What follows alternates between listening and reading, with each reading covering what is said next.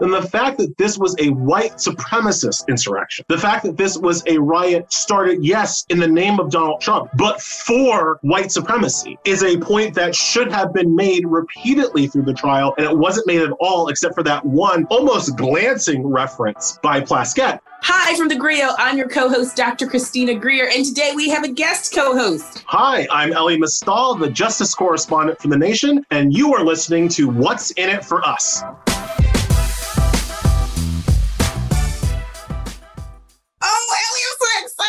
You here. Oh, so the impeachment is finally done. I'm so glad to have like a lawyer's lawyer here with us to discuss. I don't know what's going on with the future of the GOP, and I honestly don't know what's going on with the future of this democracy. And Representative Plaskett, shout out to the United States Virgin Islands, was on full display, not just the gear, but the brains and everything else. The St. Louis jail and prison update. I want to talk to you about that and sort of the uprising that we're seeing. And I'm curious as to whether or not it will spread to other prisons and jails across the country. And then lastly, indoor dining across America. I think people are just over this pandemic and it's like, you know what? I'm just going to go out and kill my loved ones. what do you think? There's so much going on. Just before we started this recording, I saw that Amy Cooper, the Central Park Karen, who called in the false police report against the bird watcher, yeah, her charges got dropped, but she totally attended some racial bias classes, so it's fine. And so it's always nice when white people get restorative justice. I hope sometime in the next 400 years that comes for our people too. That'd be nice. Yeah, well, well, we've been waiting. And so I guess we'll have to continue to wait and we'll always ask, what's in it for us?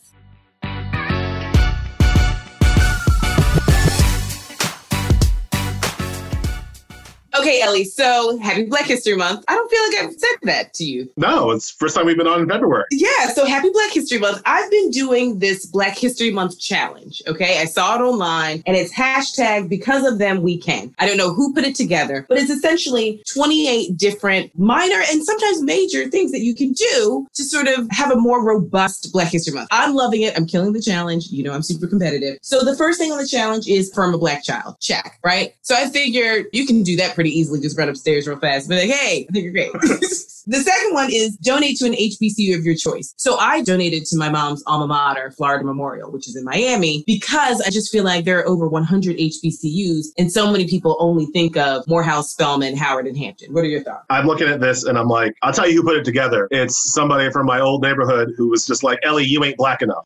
Most of this stuff, it didn't even occur to me to do some of these things. Like what? Share a photo of an ancestor Yes. That would be nice. I don't think that my eight and five year old, I don't think they've ever seen a photo of my grandmother, who was a single schoolhouse teacher in segregated Mississippi in the early 1900s. I don't think they've even ever seen her. That would be cool. Something that I haven't thought of. I shared a picture of my great grandfather who was born in 1886 and sent it to a friend of mine, and he ended up becoming a theologian and he went to Roger Williams College. So that's the photo that I've shared. And his wife also went to college. She went to Tennessee State. Dr. Greer, let me ask you this question because this list is inspiring a certain thought in my mind. Partially, it's I'm trying to justify why I haven't done any of this. And for the audience out there, before Elie asks the question, some of these things are like find a person in Black history that you share a birthday with. Watch They've Got to Have Us documentary. Take a virtual tour of the Museum of African American History and Culture. Buy and read a book by a Black author. Research Barbara Jordan. Easy for me. I'm writing a book about her. Open up a bank account with a Black owned bank. So those are some of the things that are either easy that you can do right at your computer, or some of them are going to take a little bit more time. Okay, what were you going to say? I mean, open a bank account with a Black owned bank. I mean, first you have to find a Black owned bank, which it's hard to do that through your city app on your phone. I'm going to go with Carver Bank in Brooklyn. That's amazing. But here's my question. I think one of the reasons why it didn't occur to me to do some of this stuff, or most of this stuff, is that, and I don't know when this flipped for me, but at some point, certainly in my adult life, I started treating Black History Month as the time that I was supposed to put in the most effort, be willing to put in the most effort, educating white people about Black history. And it occurs to me looking at this list that it wasn't always like that, that at some point when I was smaller,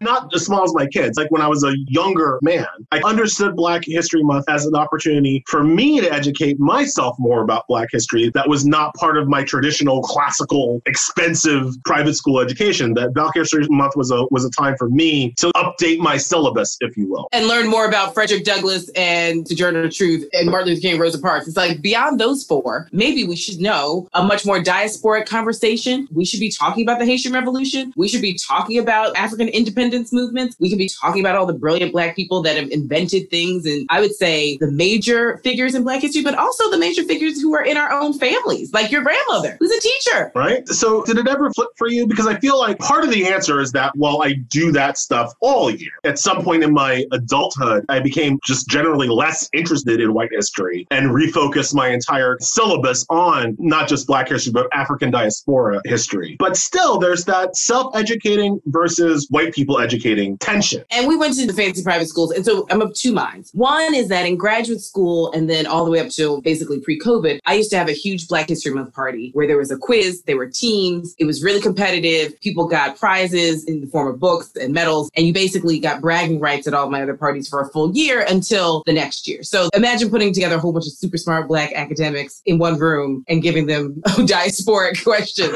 Let's just say it was a thing. But for me, also, there was a shift, I guess, in my upbringing because we went to these schools that are known to be so fantastic, but we didn't learn about anything, honestly, as far as Black stuff beyond Frederick Douglass and Harriet Tubman and Martin Luther King and Rosa Parks. And so my larger thought is shame on the entire American educational system, public, private, and parochial, because Black history is American history. So I shouldn't be upset that I don't know all these things, but white people should feel livid that they don't know these things because these are their people in their country too. So every single American should feel like the month of February is a time to learn about something that they should have been known and making those diasporic connections, but really seeing triumphs of Black Americans in this country. So much of our narrative is like, oh, we're enslaved. It's like we were enslaved. From that enslavement, look at this dynamic culture we've created that everyone across the world tries to emulate in every single capacity. Still we rise. That to me is more of like a shame on American educational systems that don't make Black history part of American history. Because if you don't know Black history, then you don't know about your country. And you should feel like you've been done a disservice no matter what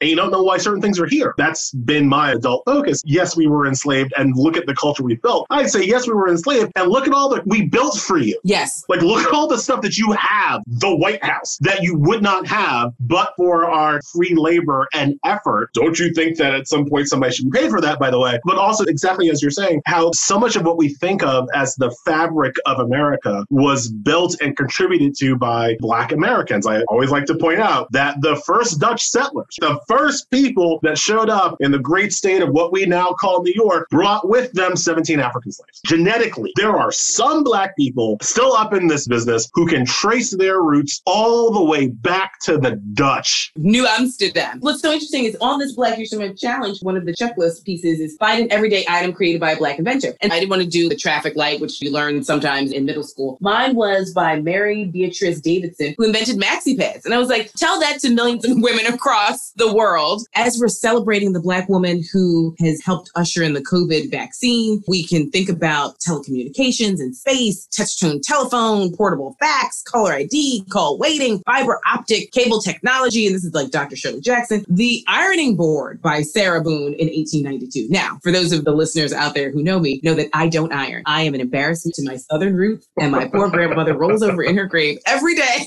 when I leave this house wrinkled and disheveled. I don't believe in ironing. I think that life is too short to iron. But the ironing board was still invented by a Black woman. Home security system, Mary Van Brittan Brown, 1966. The list goes on and on. The three way traffic light that I mentioned, Garrett Morgan, 1923. So we have so many everyday items and objects, technological and other, that are invented by Black people. And this erasure of history, I think, goes back to a larger point that I always see you making on television about how can we be seen? We can't kneel quietly on the sidelines. We can't protest in the streets. At a certain point in time, you just have to admit that you don't want to see us, you don't want to acknowledge us, and you don't want to acknowledge all the contributions that we continue to make. One of the ways that I have experienced Black History Month more recently is as a father and keeping a tab, if you will, on the white education that my kids are getting, and then using this month as really an opportunity or a starting point to have difficult conversations. And when I say difficult conversations, I do not mean that like a white woman would mean that. I mean like the difficult conversation of explaining to my kid, my eldest kid, as he gets older, what racism is and what slavery is and what these things are that because of the way that I've sheltered him, he has barely experienced, or at least to the extent that he experienced it, he doesn't know what to call it yet, to then try to put a name and a face and a word to the things that he's experiencing and to the things that I know that he is going to experience in the future. And the last two or three Black History Months have been a really good starting point, kickoff point, beginning point basically every year, it's like, okay, now we're going to up the conversation to this. Now we're going to up the conversation to this. Okay, now you're eight years old. This is about the first time that I've started to try to explain the violence. Mm. Partially, it's because of what just happened at the Capitol. Because seven year old my kid just understood racism as people being mean to each other. And boy, you shouldn't be mean. But now it's people hurting each other. In a deliberate way. It's almost like a yearly bell ring of like, okay, you know, when he's 10, it's going to be time to watch Roots. But the thing is, even something as simple as I do these cartoons for TED Ed. And so I've done one on Ida B. Wells, one on James Baldwin, one on Bayard Rustin. But like even Ida B. Wells, she's an amazing journalist, but she's investigating lynchings. So to talk about Ida B. Wells Barnett, you also have to introduce your son to, okay, so there's this thing called lynching. Or, you know, my aunt owns the Great Blacks in Wax Museum in Baltimore. It's like the Madame Tussauds for black people. To enter the museum, you go through a slave ship. Before we even get to talking about all the great black figures in American history and Baltimore history, we actually have to go through the middle passage to understand where we are. And I just wrote a piece about the forgotten 100 years and how we oftentimes skip from like 1865 to 1965. It's like the Civil War ended and the Civil Rights Movement. It's like, um, that a lot of stuff went down in that Reconstruction Jim Crow area, and we need to talk about it. You know, GIs being lynched in their uniforms coming back from the war. So I think that there's this way that you're introducing your son, almost like you go swimming. You slowly but surely make it more difficult. That is also, I think, an extreme privilege that has been enhanced in a weird way by COVID, by the lockdown. I have a real information control over what he is exposed to and what they both are exposed to that I love, that I cherish, that I want to keep as for as long as possible. Because, especially for me, so many of my early racial awakenings were imposed upon me. Like, you know, something happened out in the street, something happened out in the classroom, and then I came home confused, and my parents had to explain to me what happened as opposed to top down. Tomorrow you might see this, next week you might see that. It's an informational control thing. And COVID has really done a great job letting me have, for my oldest one, an extra year of control than I wouldn't have otherwise had. What's also really beautiful, and I'm so curious once we're on the other side of this to talk to Black parents about this sense of empowerment that you're instilling in your children because they are actually with you in this educational process. But also, for those of you who are interested in supporting Black owned banks, there's Citizens Trust Bank that's headquartered in Georgia, there's GN Bank in Illinois, there's Liberty Bank and Trust Company in Louisiana, there's Carver Federal Savings Bank, which I'm going to open up an account before February 28th, there's Optus Bank in South Carolina. So there are lots of ways that you can actually get the challenge. So you can go on What's in It for Us podcast. We'll post it on our Instagram page. The hashtag was because of them we can, but it literally was just a post that said Black History Month Challenge. So as always, we have to continue to think about how we can be better during Black History Month, but also think about what's in it for us.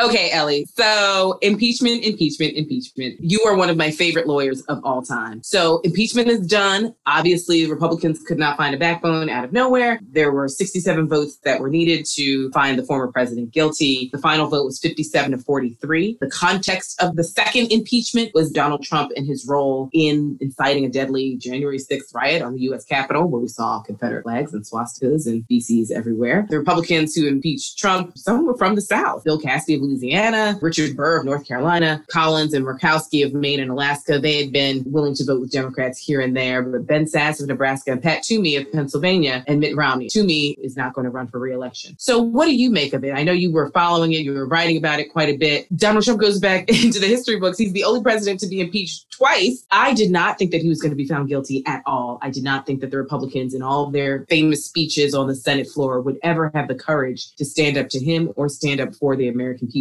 and actually vote to convict him. Were you surprised at all during the impeachment hearings, or was this just something you were expecting? I was obviously expecting him to be acquitted because that's what Republicans do. Republicans cannot be changed, their minds cannot be moved, they cannot be convinced. The only thing they can be done with them is to expose them. Strategically, I might have done different things to expose them than what was done, but at the end of the day, like what? Because you are literally one of my favorite lawyers. What would you have done if you were in charge of the impeachment hearing? Because everyone says that the second impeachment is so much more organized and more thorough than the first. I thought the first one was pretty good too. I thought the problem with the first one is that we should have had witnesses. There was the need to have witnesses. Republicans refused to allow witnesses to be called, and that was a problem with the first impeachment. The second one, we actually controlled the chamber and we could have had witnesses, and they in fact voted to have witnesses, and we still didn't call witnesses, which I don't fully understand why. Now, I get some of the arguments that the House managers and the Democrats have belatedly made about not calling witnesses. No more more witnesses would have changed Republicans' minds. Again, I don't live in the headspace of trying to change Lindsey Graham's mind. If I only did things based on what Republicans thought I should or shouldn't do, I wouldn't have a law degree. I'd be shining shoes at Grand Central if I had to listen what Lindsey Graham would want me to do. I don't care what they wanted. I understand the arguments like, oh, well, some of the witnesses would have fought and you would have to have a subpoena process and that would have taken too long. Fine, then don't call those witnesses. Call the witnesses who are there and willing to testify. Again, not to convince Republicans, but to expose their fealty to Trump and their evilness in this moment as much as possible. One of the moments for the trial for me was after it was over, they had that unanimous vote to give Eugene Goodman the hero, the Congressional Gold Medal, or whatever. Why not put him on the stand? Right. It's great to give him a medal. I want him to tell us what he saw that day, what he heard that day, what they called him that day. Let's make it real obvious what happened. I would have preferred that as opposed to what we did. But what we did, it was a really good presentation. It was a really solid legal argument. There's nuance here. I'm not slamming the House managers. I think that what they did was great. I would have strategically done it a little bit differently to make a slightly different point than they were trying to make. Only Stacey Plaskett made the argument that what the Republicans were doing was also racist. Mm-hmm. Talk about that because hearing her explicitly say, like, wow, this is interesting in all of your videos, it's black women on black women, she brought it out, which brings me to the question of is this why descriptive representation is so important? Because we have to leave it to a woman to call out the shenanigans of these Republicans? It's not that we have to leave it to a black woman to call them out. All the other House managers knew it too. They were just afraid of Republicans because, again, there's this problem of trying to think about it in terms of what will convince Republicans. So if your entire point of your life is to convince Richard Burr, then it probably doesn't help you to be like, oh, by the way, your party is racist. Strategically, I get that. But again, if your point is not to convince Republicans, if you're not worried at least about convincing Republicans, then the fact that this was a white supremacist insurrection, the fact that this was a riot started, yes, in the name of Donald Trump, but for white supremacy is a point that should have been made repeatedly through the trial. And it wasn't made at all, except for that one almost glancing reference by Plaskett. And then if you look at what happened on right wing Twitter, what did they do there? As soon as she mentioned that all of the Republican bad guys in that video were black people, brown people, or women, right wing Twitter just light up with, oh, she's playing the race card. That's what they do. So again, if you're going to live in a world, if you're going to live in the paper bag where their reactions matter, you see why the rest of the House managers didn't go there. But if you live in this other world that I want to live in, where we don't care about their reactions, then this was a point, this was a thread that should have been pulled much harder and much more consistently throughout the trial. Well, I think it's really important also that she's a delegate. In regular congressional business, she's not even a voting member, which brings up really interesting conversations about DC and Puerto Rico and the Virgin Islands. But I think for me, Elie, watching Representative Plaskett make this case in such a cogent way, it's undeniable. What it really helped hammer home for me is that white people fundamentally do not understand white people, even good meaning white people. The people who are on the Democratic side, the people who are Representative Plaskett's colleagues, the reason why they didn't back her up, the reason why they didn't say, you know what, I'm actually going to start this conversation. She can pick it up and say, we're sick and tired of being sick and tired later on if she wants to. But like, I'm going to say it as a white person, I'm going to say it. I still don't think that white people fundamentally understand the capacity of what white people are willing to do. We've been in those court, when I say we, the ancestral black people, have been in those court cases where all the evidence says this white man lynched this black man, or this white man killed this child or black child, or this white man raped this black woman. And you can get a jury of 12 white people who are like, he's good. Sorry for your inconvenience that you even had to go through court. If you even make it to court, we've had so many generations of the justice system just completely ignoring us, insulting us, degrading us. And I don't think that a lot of good mean white people really understand what white people are capable of in order to keep power. Your point could not have been made more clear than by white people and their reaction on January 6th itself. Because I was watching TV that whole day, and let me tell you, white people were surprised. Shocked. White people were surprised to see themselves acting like fools. Black people weren't. This is what they do. I was surprised the cops were so nice to them for a second. I had to catch my breath and be like, oh, yeah, there's not going to be a massacre. Oh, yeah, there's not going to be any shootings because this is a white mob. And so, of course, the cops aren't going to stop them the way they would stop. Look, you could not find a hundred 800 black people to rush the Capitol like that. Oh, please. They would have bombed the Capitol, Elie. Because we would have all known it was a suicide mission. They would have bombed the Capitol. They would have been like, you know what? We'll rebuild it. We just don't even want to waste bullets. We're just going to bomb the whole Capitol. Right? But of course, they held their fire when it was 800 white people storming them. Well, because they had families, Elie. That's what one of the police officers said. He's like, I was begging them to spare my life because I figured I had to tell them I had a family and was hoping that they would see my humanity. This is a white police officer as he's being beaten by other white people. You and I have been to these fancy schools. We know how white boys behave when they win a hockey game or a basketball game or a soccer game and when they lose. It's the same behavior. I grew up in Philly. You got to grease uh, the poles,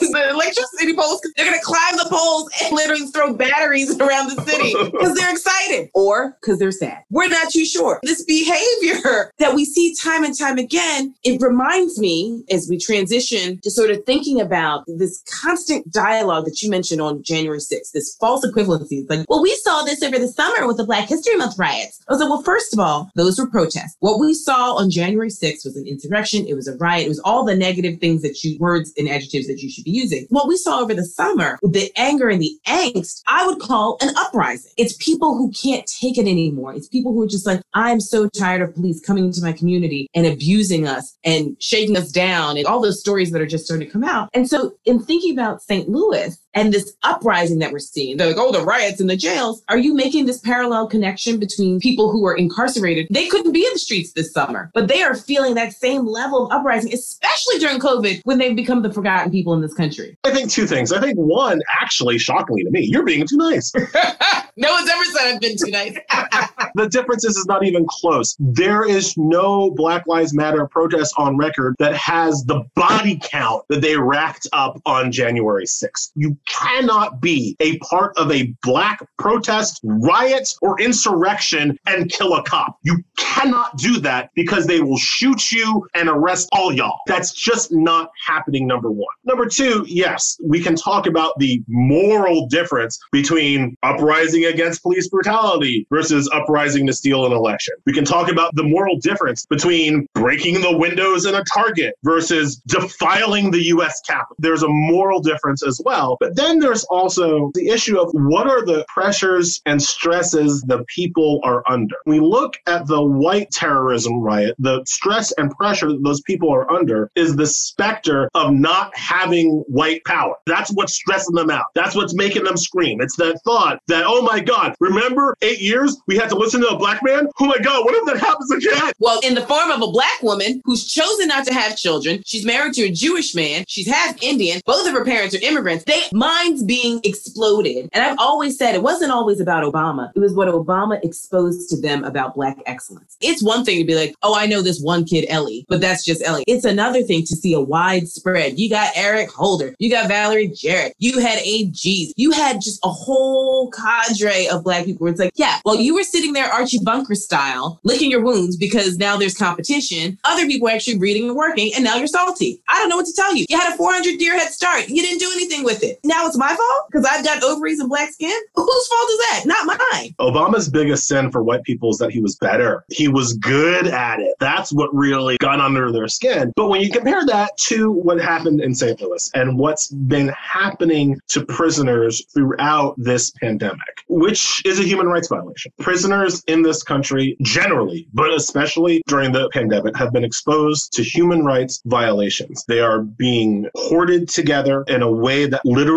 get them sick and some of them will die because of interruptions of services. They've been without food at various points. They've been without heat at various points. These are things that would intermittently happen without the pandemic. The pandemic has increased all of these stresses on the system. And in St. Louis, they staged a prison riot off of that. They staged an actual prison riot off of their unsafe, unsanitary, and violative conditions. I don't think that we need to parse the morality of a prison riot. I think we need to question why we ever allow people to be put in that situation. Because if it was a predominantly white prison, it wouldn't happen. The prison in St. Louis is not the prison that Felicity Huffman's got sent to. That's not the prison that Michael Cohen is currently cooling his heels in. This is a form of punishment. And punishment for the poor, let's also be clear. We generally reserve for black and brown people and poor people. That's who gets this. Here's the crazy thing. I talked about it with my students, and a student gave the summary. Roughly 100 inmates staged this, I call it a rebellion, an uprising, but staged this riot. The corrections officers were like, well, we don't know why. They're just acting out. And it's like, no, they were very clear. It's for demands, largely COVID based. They felt like they weren't getting adequate food and shelter, the way you described it. And the public safety director was like, oh, they're just angry and defiant and violent people already. But we know that the testing isn't consistent. We know that if you're cooking the books on nursing homes, you're damn sure cooking the books on prison populations, the number of COVID positive cases, and sadly, the number of deaths. So as we wait to find out, I don't think that we'll ever really know the depths to which prisoners have had to live in a COVID era. And what really worries me too is because we know that all the psychological literature says that when prisoners are able to have visits from friends and family, it decreases anxiety, better health outcomes, fewer fights. We're still human beings. You may or may not have done something quote unquote bad in society, but you still need to be treated like a human being. And we now know because of COVID, they can't even see their loved ones. So people on the other side are passing away. They can't make arrangements to go to funerals. They couldn't see them one last time. So it's just like this rippling effect that makes me so furious because it's the punishment of poverty in many ways. Listen, you and I both know if you want to find drugs, you go to a dorm of a private school.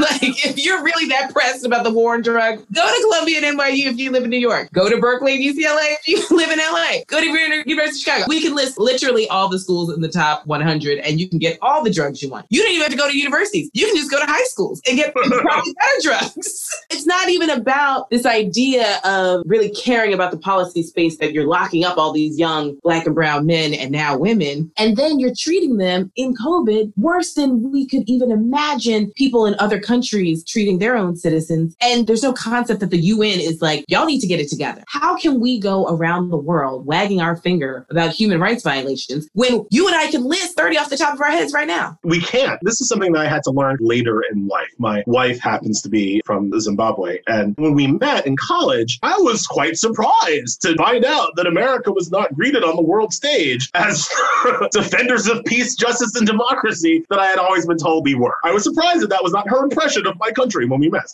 Uh, later in life, I came to this realization. And one of the reasons, one of the things that you find out once you travel outside of this country, you don't even have to go all the way to Africa. You could just take two steps inside France and you'll figure this out the American hypocrisy really stings as you get further and further away from Washington, D.C. And especially when you go to other black nations. And part of it is that other countries see how we treat our most vulnerable, how we treat our most despised. They see what we do and they're like, how dare you, how dare you come into my country and tell me how to run my warlord? Where do you get the gall no pun intended for France, to do that. We can't go around preaching peace and justice and harmony around the world when this is what we do to our own people. But again, it goes back to structural white supremacy because at the end of the day, America does not let this happen to predominantly white groups. We just don't let it happen. When it does happen, we see it, we're horrified, there is immediate reform, and there's a fix. A good way of looking at it, and you brought it up, I think, very smartly, after this is over, there will be a reckoning with how we've handled nursing nursing homes. People, some of whom might be governors of important states, who seem to have mishandled nursing homes,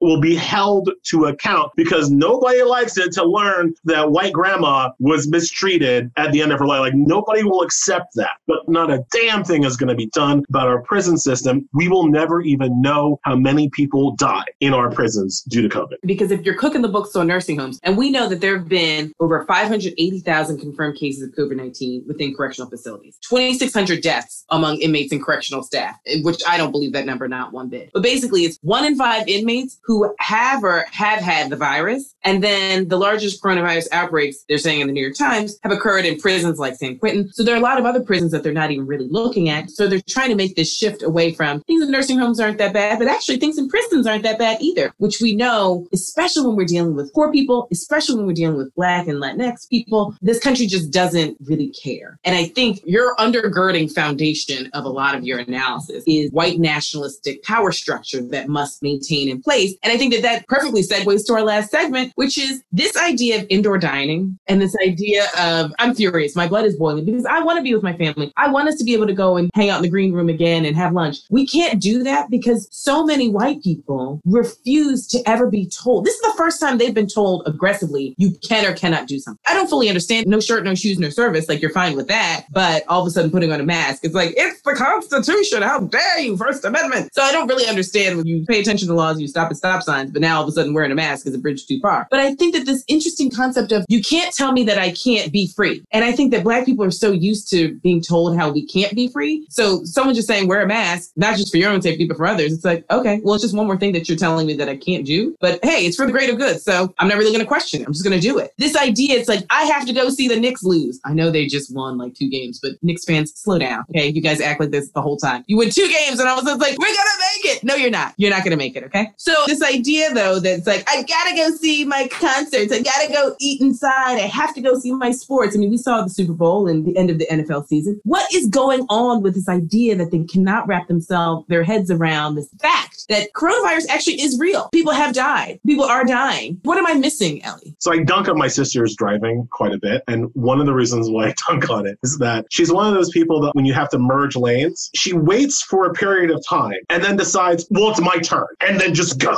it's like, she just like closes her eyes and just moves over. and that's part of what's happening with indoor dining. People are bored. They feel like they've waited enough. And so now it's their turn to have a dinner out. Even some liberal people who for Valentine's Day were like, I didn't go home for Christmas. I didn't go home for Thanksgiving. Damn it, I deserve Valentine's Day. It's like, what? No, the virus doesn't care what you deserve. It doesn't work that way. It doesn't have a sense of morality. It's a virus. It just wants to spread and find a home and maybe kill you. That's it. That's the goal. It's hard to maintain that when you see so many other people, Republicans mainly, seeming to go about their lives and go about their business like ain't nothing happened and they don't die because the deaths are unevenly distributed. Even a virus that kills a whole bunch of people is not going to kill 2% of the population. So there's still enough people who don't had a personal death in their family or household, right? And they see these other people, again, mainly white folks and mainly in Florida, that seem to be going, and then why can't I go out and have my Valentine's Day dinner or whatever? And when you have leaders saying it's just a figment of histrionic black people's imaginations, why not? Well, Elie, I could talk to you all day. You are my favorite lawyer. And thank you all listeners for always thinking about what's in it for black folks. But Elie, what's next for you? Well, I am right now in final edits for a book that I'm writing, which is not available for pre-order, but I am writing it and it should be out in the fall. Allow me to retort a black guy's guide to the Constitution. I've done a look at constitutional principles, but centered on what those principles have meant to black black people over the years, as opposed to the way that we usually do it, where we default a white experience when talking about constitutional precepts. So I'm in my last edits for that, and that should be out sometime this fall. Ooh, can't wait to teach that. Congratulations. And I cannot wait to put that on my syllabus. Elie, thank you so much for coming on What's in It for Us. Thank you so much for having me. For those of you who are listening, take good care. Happy Black History Month. And always, always, always try and remember what's in it for us. Thank you for listening to What's in It for Us. If you like what you heard, please give us a five star review and subscribe to the show wherever you listen to your podcast and share it with everyone you know. Please email all questions, suggestions, and compliments to podcasts at thegrio.com. The What's in It for Us podcast is brought to you by The Grio and executive produced by Kevin Y. Brown and produced by Abdul Kadus.